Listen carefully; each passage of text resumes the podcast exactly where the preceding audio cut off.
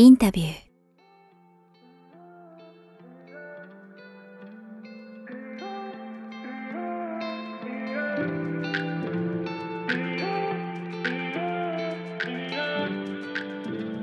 こんにちは、堀真奈です。インタビュー。この番組は YouTube と Podcast 各プラットフォームよりお届けしています。YouTube のチャンネル登録、Podcast の番組のフォロー、皆様よろしくお願いします。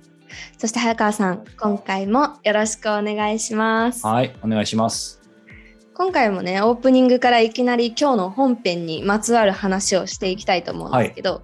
今回も前回に引き続き小説家の平野啓一郎さんにインタビューされた回なんですけど、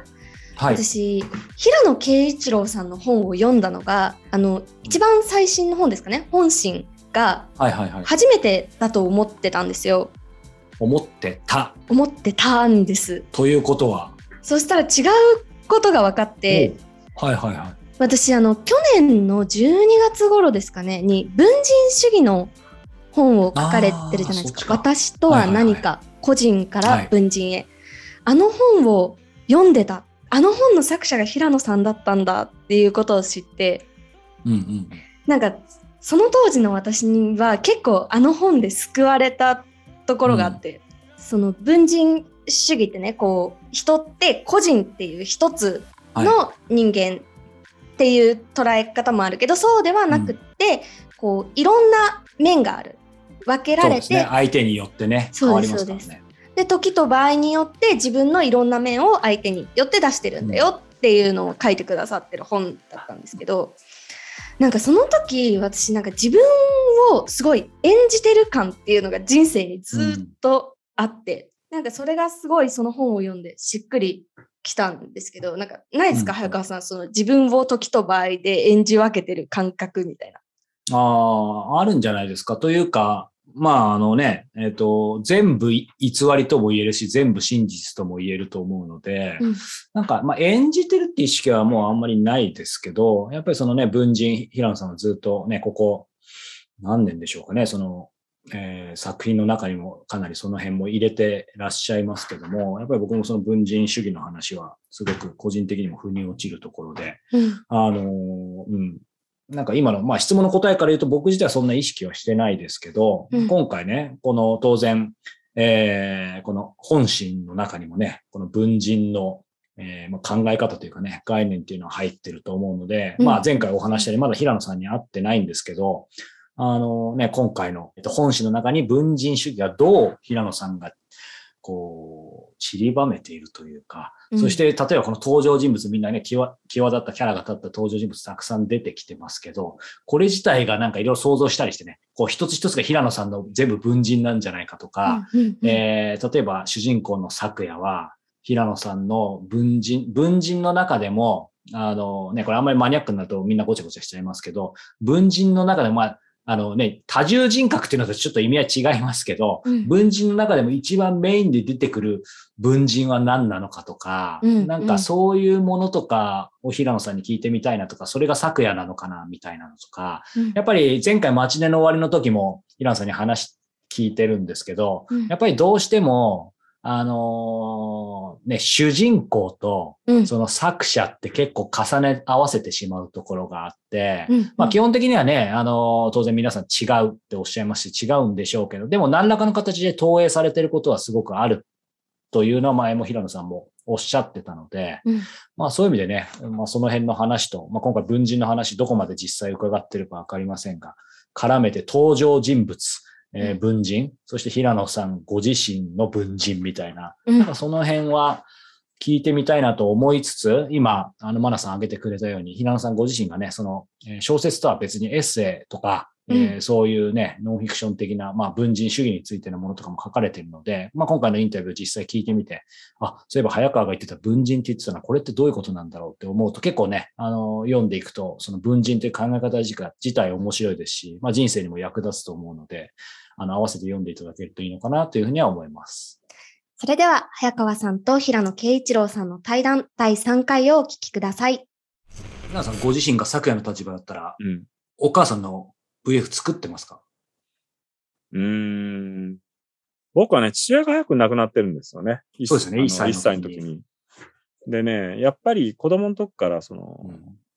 親、母親とか姉とかを通じて、父がどういう人かっていう存在についてはうん。情報があるんですけど、で実際僕は1歳まで生きてた、僕は1歳の時まで生きてたんで、こう、コミュニケーションもしてるはずなんですけど、はい。その記憶は全然ないんですよね。うん。こう喋ってみたかったっていう感じは、こう、ずっと自分の中にあるんですよね。うん。うん。まあ、その上で、自分でバーチャルフィギュアまで作るかっていうとね、そこまではしないかもしれないけど、うん。ちょっとその願望自体はわかるんですよね。うん。語り残したことがあるとかね、うん。いうような時には、わからない発想でもないかなっていう気がしますけどね。なんか今お父様の話出てきたんで、よりリアリティありましたけど、なんかまあそこをちょっと比較するのもあれかもしれないですけど、その、昨夜の場合は、まあお母さんとある程度というか、もうかなり記憶があるわけじゃないですか。だから、そこと今の平野さんとのお父さんのってまた、つまりほとんど記憶はうんあんまないわけですよね。そうですね。もう全然ないですね。うんでもそれでもまあ VF 作るかっていうと、うんっていうのはあると思いますけど、逆に、まあ、たらればは完全にむ難しいですけど、いわゆるお父様じゃなくて、こういう本当に昨夜みたいな感じで、おお母さんがある程度ずっと過ごしてきた。つまり過去の記憶もある中での VF っていうのは、やっぱり、うん、なのかむしろ作りたい、作りたくない。うーん。まあ、30で母親亡くしたらちょっと作りたいって思う気持ちもあるかもしれないですよね。うん、その、あとどれぐらいそれが社会的に一般化してるかとか、うん。この小説はちょっとこう、逆説的なんですけど、ええ。母親、生きてる人間だからこそお互いに本心が分かり合うみたいなね、うん。世界観があるけど、実際にはなかなか人の本心って分からないでしょ。だからバーチャルの存在の方がいろいろ学習すれば、はい。人にも話さなかったこととかも全部学習しちゃってるから、ポロッと本心喋るかもしれないっていうね、なるほど。のが、こう、一つの逆説なんだけど、うんまあ、その、本当にじゃあそういったことが本心なのかどうかっていうのは結局またうんわからないっていう一種のこう堂々巡りなんですよね。うんうんで、僕はね、やっぱりその本、さっきある男を引用してくださいましたけど、人間の心とか本心っていうのはね、やっぱり分かろうとしなきゃいけないと思うし、うん。他者を理解するってことはすごく大事ですけどね、一方で、簡単にみんなやっぱりね、分かるって思いすぎてると思うんですよ。で特にね、その、自分がね、よく知ってる人についてね、知ってると思ってる人について、あの、うん。勝手にね、いその人はまだ生きてる間に勝手なこと言うと、例えば、早川さんってはい。こんな人だよとかって僕がね、いろいろ言っててね、全然それが自分と違ったら反論するじゃないですか。はいそはい。そういうつもりじゃなかったんですよとかね。はい。だけどね、死者はね、もう死人に口なしで、みんな好き放題言うんですよね。うん。あの人今生きてたらこう言うと思うとか、うん。小説の中でも書きましたけど、極端なのはやっぱ戦死者がどう思ってるかっていうのはね、もうイデオロギーの中でみんながもういろんなことを死者に勝手に思いをた固くしてますけど、え僕はね、やっぱりそのち自分の父が本当のところにどういうことを考えてたのかっていうのがね、わからないっていう原体験があるんで、他人の本心っていうのを語るってことに対してすごい抵抗があるんですよね。うん特に死者について好き放題語るっていうのは。えうんあとね、本心っていうのはね、やっぱりその、単にこう、個人間の問題じゃなくて、うんその、社会システムがこう立脚してるポイントでもあるんですよね。つまり契約とか、はいある社会制度とかがうん。一応受け入れられたり、みんなが納得して守るのは、はい。相手が本心からそれに同意してるんだったら、いい、まあ、成立する契約だとかね、はい。その、悪くないし仕組みだっていうふうに思うわけでしょ、はい。だけど、その本心自体がそういうふうになかなかわからないってことになるとね、契約とかその社会制度とかっていうのがそこうん。足元から崩れてきちゃうことになるんでしょ、は例えば性的な同意にしたって、いうん。まあ、その、一応はいって同意したけど、はい。もうその権力関係的に断れなかったから言って、本心では本当は嫌だったとかね、そういうことってあるじゃないですか。はい。なんか、で、まあ、この小説では、そういう象徴的なものとして、自由視っていうのをね、本心から同意してるんであれば、うん。それは、あの、認めるっていうような社会になってんだけど、本心がわからないと言ったら、制度自体の足元がもうぐらついてしまうことになりますよね。うん。だから、その人間の心とかっていうのをテーマにするんじゃなくて、本心っていうのをテーマにすることによって、うん。対人関係の中での心理的な問題を超えて、うん。その、それが確定できないってことが社会的な問題にこう広がりを持ってるってことが、うん。あの、重要だと思ったんですよね。まあ、今、まあその社会と人の心っていうところで、またこれちょっと逆説的かわかんないですけど、思ったんですけど、なんか今の本心の話聞いてると、まあそのケースバイケースだと思うんですけど、ひょっとしたらとにかく自分が本心だと思ってるものも、うん。全然本心ですらなかったりとか、危うかったり、うん。つつまり社会のいろんなことでどうにでも変わることもいっぱいあるのかなって思うんですよね。そうすると、そもそも本心っていうものなんてあるんだ。まあ、あのね、文人の考え方で自分探しがある意味終わったようなとこ僕はあるんですけど、本心探しっていうのもまたどうなんだろうみたいな、ちょっと思ったんですけやっぱり、すごく揺らぐものですよね。時間の中でも。昨日はそう思ったけど、よくよく考えたらやっぱり違。うとか、うん。まあ、あの時は、その、いいと思ったけど、もっと何年も経って振り返ったら、あれはやっぱり騙されてたとか、はい。だから本心ってやっぱなかなか難しいことですよね。う で、ん一つ頼りにしてるのは、はい。やっぱりこう、フィジカルな身体的な感覚だと思うんですよ。なんとなくこう、胸のあたりがもやもや嫌な気持ちがしながら、う。はい。まあ、あの、わかりましたっていう時はね、やっぱりそのもやもやした感じっていうのは、うんやっぱり自分は本当は本心じゃないんじゃないかっていうふうに思う確し、うん。すごくこう元気でこう前向きな気持ちになって、わかりましたって言った時は、自分でも本心だっていうふうに納得してるっていう。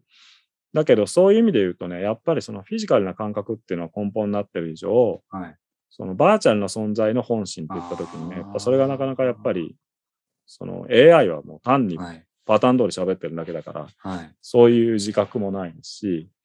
っていうようなところにもちょっとこう繋がってる話だと思うんですよね。でもよく言いますよね。それこそ日本人は知ってたんじゃないかじゃないですけど、そのこ心の時にやっぱりね、腹が立つとか、腹、腹で決めるとかね。だから、うんやっぱり心って実は心臓じゃなくて、まあ、いろんな説ありますけどね。腹とか腸内環、腸内環境まあね腸ありますよね、今。を重視する人はね、結構いますよね。うんうんうん。ガッツですからね。そうの英語で言そうと。そうなんですよね。だからなんか今の話がってすごく、そそれこそ腑に落ちたんですけど、うんうん。文字通り。さっきね、あの、自然史のキーワードも出てきましたけど、自然史はまあ、あの、新聞連載時から自由史に変えてますけど、それ以外に、いわゆる新聞連載からこの本になるときに、過失修正した、まあ具体的な表現でもいいですし、うん。なんか、まあもうちょっと大きなところに何か変えてることってあるんですか？まあ、多少ちょっとカットした場面とかいいくつかありますけど、うんうん。まあ、その大きな場面じゃなくて、ちょっとしたところとか、うんうん。まあ、全体的に、うん、やっぱり新聞ってね、あの、1000文字ずつぐらいなんですね、一、回、はい。そうすると、その中で、ちょっと改めてし説明しとかないといけないこととか、いろいろあったりするんで、うん。はい。単行本にしたときはやっぱりね、ちょっとこう、紙の、単行本の本で読むときのペースと、1日1000字ずつぐらい読むときのペースっていうのは違うんですよね。はいはい。だからそのテンポ感とかを整え直して、うん。若干ここ短くして、ここボリューム出してみたいなことは調整しましたけど、うん、まあ一番大きなのがその今言われたうん。自由視っていう言葉に置き換えたっていうことぐらいですかね。あのーまあ、先ほどね、こう本誌のこの連載中とか執筆中にそのコロナが起きて、まあ、直接その作品にどうこうっていうのはあんまりないっておっしゃってたと思うんですけど、いわゆる執筆の作業というかワーク自体に与えた影響ってなんかないのかなと。っていうのも、あの、それこそまた5年前の話で恐縮なんですけど、あの、やっぱり最もクリエイティブになれる空間どこですかって僕が伺った時に、飛行機っておっしゃってたんですで、僕も同じだったんですごい話盛り上がらせていただいたんですけど、当然ね、この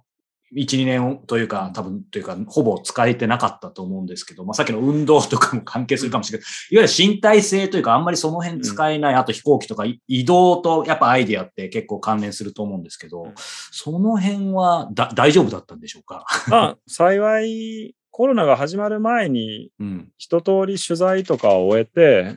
その連載が始まっていたんで、はいはいやっぱり結構小説書く前に取材する方なんですよね、いろんなところあ、そうですよ。ね。はい。まあ、それが楽しみっていうのもあるんですけど、だからね、その、北海道の小樽に行ったりとか、まあ、それがちょっとコロナの時だとできなかったと思うんで、うん。それが済んでたっていうのは良かったですよね。うんでうん本当のこと言うとね、やっぱコロナになってみんなこう、収入の不安とかもね、はいいろいろこう、精神的な打撃の一つだったと思うんですけど、うん僕は新聞連載ずっとやってたっていうのは、日々やんなきゃいけないことがあって、定期的な収入がありましたから、うん。その点に関しては結構ちょっと良かったんですよね。うん精神的にははいはいはいはいはい。ただ、やっぱ外に出かけられないし、うんジムとかも行けないし、はい。初期は特にジムの更衣室で移ったとかっていうのはよく言われてましたそうですよね。うん、この2年間本当に海外に一切行けなくなりましたから、えまあ、そのストレスっていうのはえうんこうありましたよね。う。うんん、ただ、まあ、あとはやっぱ子供が休校になると、はいはい。家にずっといるんで、執筆どころじゃなくなっちゃうとかそうで、すよね。うんまあそういうのもありましたけど、うんまあでも、まあそれでもまあどうかこうかやってたっていうような感じですかね。うんうんうんやっぱりその小説家の方、まあ一括りにするのもあれですけど、それこそ石平さんなんかもそうですけど、やっぱりご自宅で書いてたりとか、まあどこでも書けるとは彼も言ってますけど、まあ基本ご自宅で書いてることが多くて、まあふらふら散歩行ったりとかされてたんですけど、なんか僕なんかもう完全に取材は大好きで海外も行くんですけど、それ以外どちらかと結構もともとステイホーマーなので、あストレスほぼないなみたいに最初、まあこうやってズームでもインタビューさせていただいてて、思ってたんですけど、やっぱり半年くらいですかね、過ぎたあたりから、こんなデブ症の僕でもやっぱきつくなってきたんですけど、うん。リアルで人と会えないこととか、どっか移動できないことっていうのその辺はまあ平野さんもね、完全に解消したってことはないでしょうけど、なんかどう向き合われてたのかな結構ね、作家とかの友人は、まあ日本人、外国人問わず、はい。もともとそんな外に出る方でもなかったから、結構静かでいいって言ってる人たちも確かにいたんですよね。え。で、普通に働いてる人たちも、その会食とか一斉になくなったんで、付き合わなくて良くなったっていうところでは結構良かったんだけど、えうん。付き合いじゃなくて、やっぱりちょっと会いたい人と会えないっていうのは、やっぱりだんだん。ストレスになってきてましたし、うん。でもちょっとやっぱこの2年間もこの生活強いられて、みんなも根本的な意識も変わってきて、はい。東京脱出してった人たちも僕の周りにもうん2桁以上いますし、あ、そんなですか。うんで、会社終わった後、上司とかと飲みに行くとかいうのもちょっと戻らないんじゃないかなって気もしますよね。そうですよね。まあ震災の時もじゃないですけど、本来、そう、まあ必要ないっていうとちょっと言い過ぎですけど、だからなんか結構ありますよね。このコロナが今まあちょっと収束してて、この先わかんないですけど、コロナがあれなんでちょっと飲み会みたいなのが言えないから次の理由どうしようかみたいなみんな結構悩んでるみたいな聞きます、うんまあ、震災で一回遅くまで飲まなくなって、うんコロナでまた、うんこう、に二段階のショックが来てますよね。だから、うん結構レストランとかでもこの今、ちょっと小康状態なんで、コロナが。うんはい。高級なお店とかはね、割と予約取りにくかったりとか、まあ確でかに。たまに行くからちょっと美味しいもの食べようみたいな感じってあると思うんだけど、ええ日常的な、その、やっぱ居酒屋チェーンとかそういうとこはなかなか人が戻らないみたいですね。うんうんありがとうございます。ここですね、あの、リスナーの方から質問が来ていてですね、はいつだけ、えーちょっと取り上げさせてください。はい。えー平野慶一郎さんへ質問です。えー生涯で最も衝撃を受けた本、かっこ小説かノンフィクションかを問いません。と言えば何でしょうかと。まあ、さらっとですけど、結構大きな質問ですけど、はい。まあ僕はもういろんなところで言ってますけど、やっぱ最初に文学に興味を持ったのは三島由紀夫の金閣寺だったんでやっ、ぱりまあそれはもう非常に大きなうん。強い衝撃を受けましたね。うんそれを読まなければ作家になってなかったかもしれないっていうぐらい、うん。まあ僕にとっては決定的な出会いでしたけど、うんそうですね。やっぱりドストエフスキーとか読んだときは、あはい。やっぱりこう、うん、大きな衝撃でしたね。罪飛ばすとか、はいはいはいカラマゾフとかっていうのは。やっぱりね、うん。名場面を書くのはうまいんですよね。歌舞伎のように、はいはいはいバチッと決まってるうん。名台詞と名場面っていうのをね、だから、やっぱそれはちょっと圧倒されましたね。ちょうどこの前、そのイラさんとのこの番組、大人の放課後ラジオで、まあ、100分で名著じゃないですか、今、ドストエフスキー罪と罰を僕のリクエストで みんなで読んだ。まあ僕なんか全然やっぱり、あの、その前にカラマーゾフの兄弟も言ってるんです。けどやっぱり、まあ難しいというか、でもまあとにかく読みにくいな、俺がこう知性がないだけかな、いやどうなんだろうみたいに言ってて、まあイラさんもやっぱりね、その読みにくいとかはありましたけど、平野さんはこう、普通に読んだ時にその評価する部分とか別として、やっぱり平野さんでも読みにくいみたいのはある、あったんですか？もうスラスラ普通に入ってくるのか。これ単純な興味です。うん、まあ僕、ドススキー集中的に読んだのは、は大学生ぐらいの頃ですから、うんうんまあその頃は結構本好きでよく読んでたんで、はまあ割と読めましたけどね。い。えうんそうか、そうか。罪と罰、まあ翻訳にもよりますよね。誰の翻訳結構違いますかっていうのは。はい、はい。亀山さんの役とかやっぱすごく読みやすいですし。あそうですね僕もそれで読み直し役ではい。読んだんで、はい。一般的にはちょっと読みにくいとか言われたりもしますけど、はい結構でもあの文体も癖になるっていうか、うん、うん、うん。うんでやっぱりちょっとこうスリラーみたいなところもあるし、うん。登場人物のキャラクターがやっぱり立ってますからね。うんうんうん。スビドリガイロフとかってのはもうすごくかけてると思いますけどね。もう最後に至るので。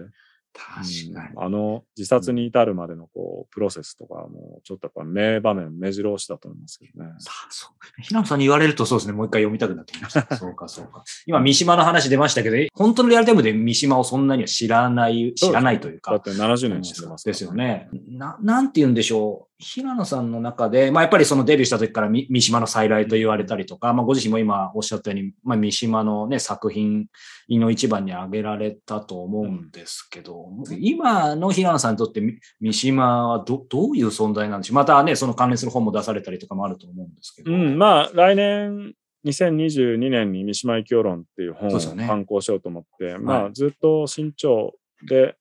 法者の理論っていうのを1年ぐらい連載していて、まあそれも含めて本にするんですけど、うんとにかくやっぱり自分が文学に関心を持ったきっかけの作家だったんで、うん。三島とは何かっていうのを考えるのは自分がなぜ文学に興味を持ったのかっていうのを考えるところでもあるんですよね。やっぱり一つはこう戦争体験っていうのを彼がどういうふうにこう文学的に描いうん。こうとしていったかってことが一つの関心ですし、はいそれからまあ社会からの疎外感みたいなものが金閣寺とかは特に、あのうん主題化されてますけど、はい。10代の時はやっぱりそういうことにすごくうん。共感したし、はいそれから三島はやっぱり戦後社会をどうやって生きていくのかっていう時にうん非常にこう深刻なニヒリズムに陥ってるんですよね、一度。うん。で、僕はやっぱり一番三島に共感したのはそのニヒリズムですよね。はうんい。何のためにあ生きてるのかと、この世の中にこう、何の意味があるのかみたいな、うんまあそれはドストエフスキーとかとも通じますけど、ーはいはい。そこから彼はこう美的なものとか、うん。天皇制だとかいろいろ、うん。その虚無の世界に価値を与えるものっていうのを見出そうとするし、うんはいまあその究極がやっぱ彼の場合は言葉だったと思うんですよね。うん。言葉っていうのを通じて世界に価値を付与できるのか、うん。言葉があっても世界っていうのは虚無のままなのかっていうのを、はい。まあ最後のあの北条の海でも存在論的にかなりぎゅうぎゅううん。追求してますけどね、その辺のところがやっぱり僕は面白いなと思うし、うん。まああとやっぱり類まれな才能だと思いますから、うん非常にこうきらびやかな文体、うん。詩的な文体に魅了されましたし、うん。あとはまあ小説家としてっていうよりも彼はこう日記とかエッセイとかたくさん書いてますけど、はい。その中で語られてる文学論っていうのはね、やっぱはいちょっとすごいと思うんですね。うん。なかなかあんなに文学のことよくわかってる人いないんじゃないかっていうぐらいはい。よくわかっていて、うん。まあそこなんか今読んでも面白いですし、うん。その一方でやっぱり最後の行動みたいな方にねこう急進化していったっていう、思想的に急進化していったっていうのが、うん僕の思想とはもう政治的には対極的ですけど。ですよね。まさに聞きたかったです。はい。うん、でもやっぱなぜそうなのかっていうことはすごく興味がありますね。うん。えっと、その本はもう来年の予定ではいつですか？まあ夏ぐらいじゃないですかね。今ちょっとゲラを見直していってるんですけど。はいはいはい。えー楽しみですね。ありがとうございます。やっぱりこう、平野さんというと、先ほどおっしゃったように、こう、第1期、第2期、第3期、うん第4期。まあ、このちょっと表現合ってることなんですけど、第1期はロマン主義3部作。ええ2期が短編小説やはい事件、えー、3, 3期が前期文人主義。まあうんえーまあ、ご本人そういうふうにおっしゃってるかしょうがないです。ええ4期、後期文人主義みたいなのありますけど、まあ、これからね、5期に差し掛かるのかなと思いつつ、そもそもですけど、切ってこれ、うんまあ変な話、後付けなのかとか、なんか変わってく、どう変わって、意図的に変えてんのか変わっていくのか、うん周りが言ってるだけなのか。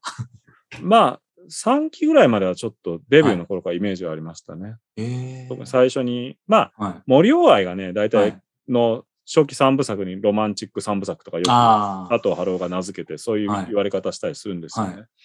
だから最初、日食一月物語早々までは、うん。自分の中の初期3部作としてはい書こうと思っていて、うん。その後しばらく短編書いていった後に長編書こうっていうところまでは、あの結構はっきりとデビュー時に考えてたんですよね。まあその後は、まあ、その流れで一応区分けしてるっていうところもありますけど、うん。僕はね、あの、結構あの、国語の教科書とかにふ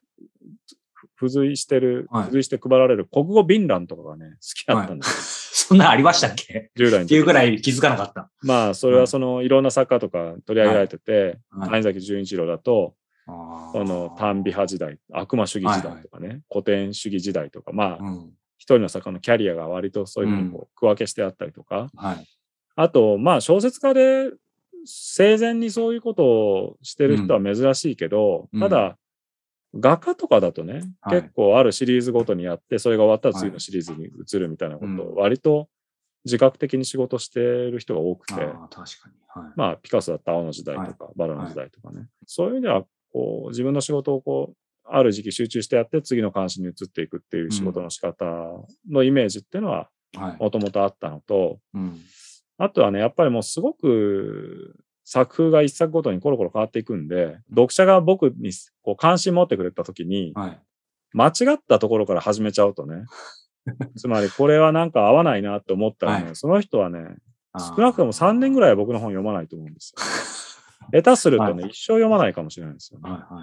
だから、読者が僕にアクセスするときに、スムーズにアクセスできるようにっていうようなことをちょっと考えていて、はいうん、まあ、それでこう自分の創作歴のマッピングみたいなことをちょっと自分でやっといた方がいいかなっていうふうに思ってっていうところはありますね。エンディングのお時間です。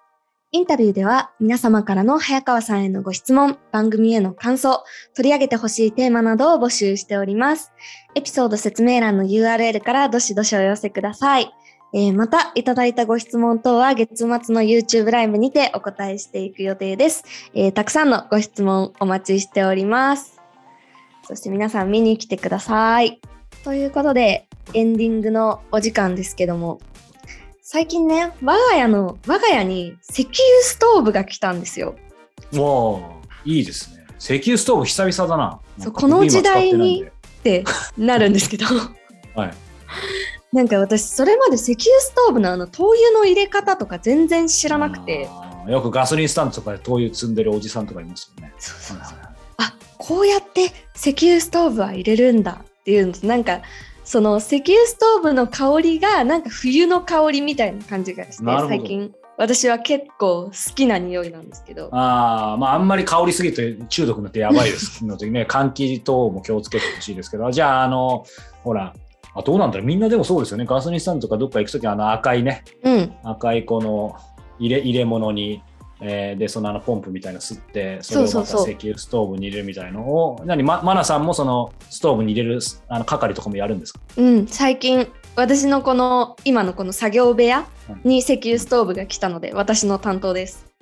えちなみにその最近我が家に石油ストーブがやってきたってなんか最近我が家に猫の赤ちゃんやってきたみたいな手でしれっと言いましたけどななんか何があったんですか？こうそう僕僕も最近見ないなと思ったけどなんかこんなこと言ったら石油ストーブ愛用派とか使ってる人に怒られるかもしれない、作ってる人とかに怒られるかもしれないですけど、やっぱり今あんまりイメージないんですけど、なんでまた？いや、それが私も分かんなく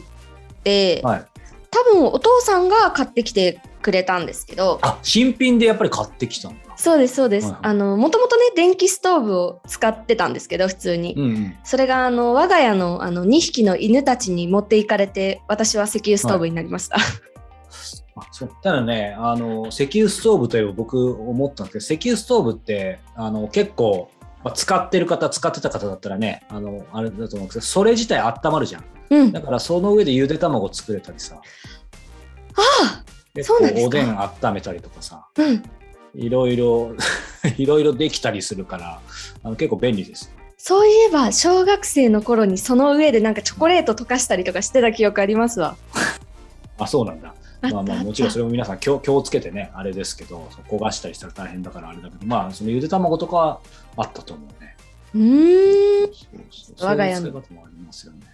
我が家に来た、新しく来た石油ストーブくんを愛用していこうと思います。まさか石油ストーブ、灯油の話、こう平成生まれのマナさんからむしろ来るとは思いませんでしたけど、いやもういよいよ12月も後半になってきて、寒さも増してきましたが、皆様、暖かくして風邪ひかないように気をつけてください。はい、それではまた次回、皆様とお目にお耳にかかれますことを楽しみにしております。ごきげんよう。さようなら。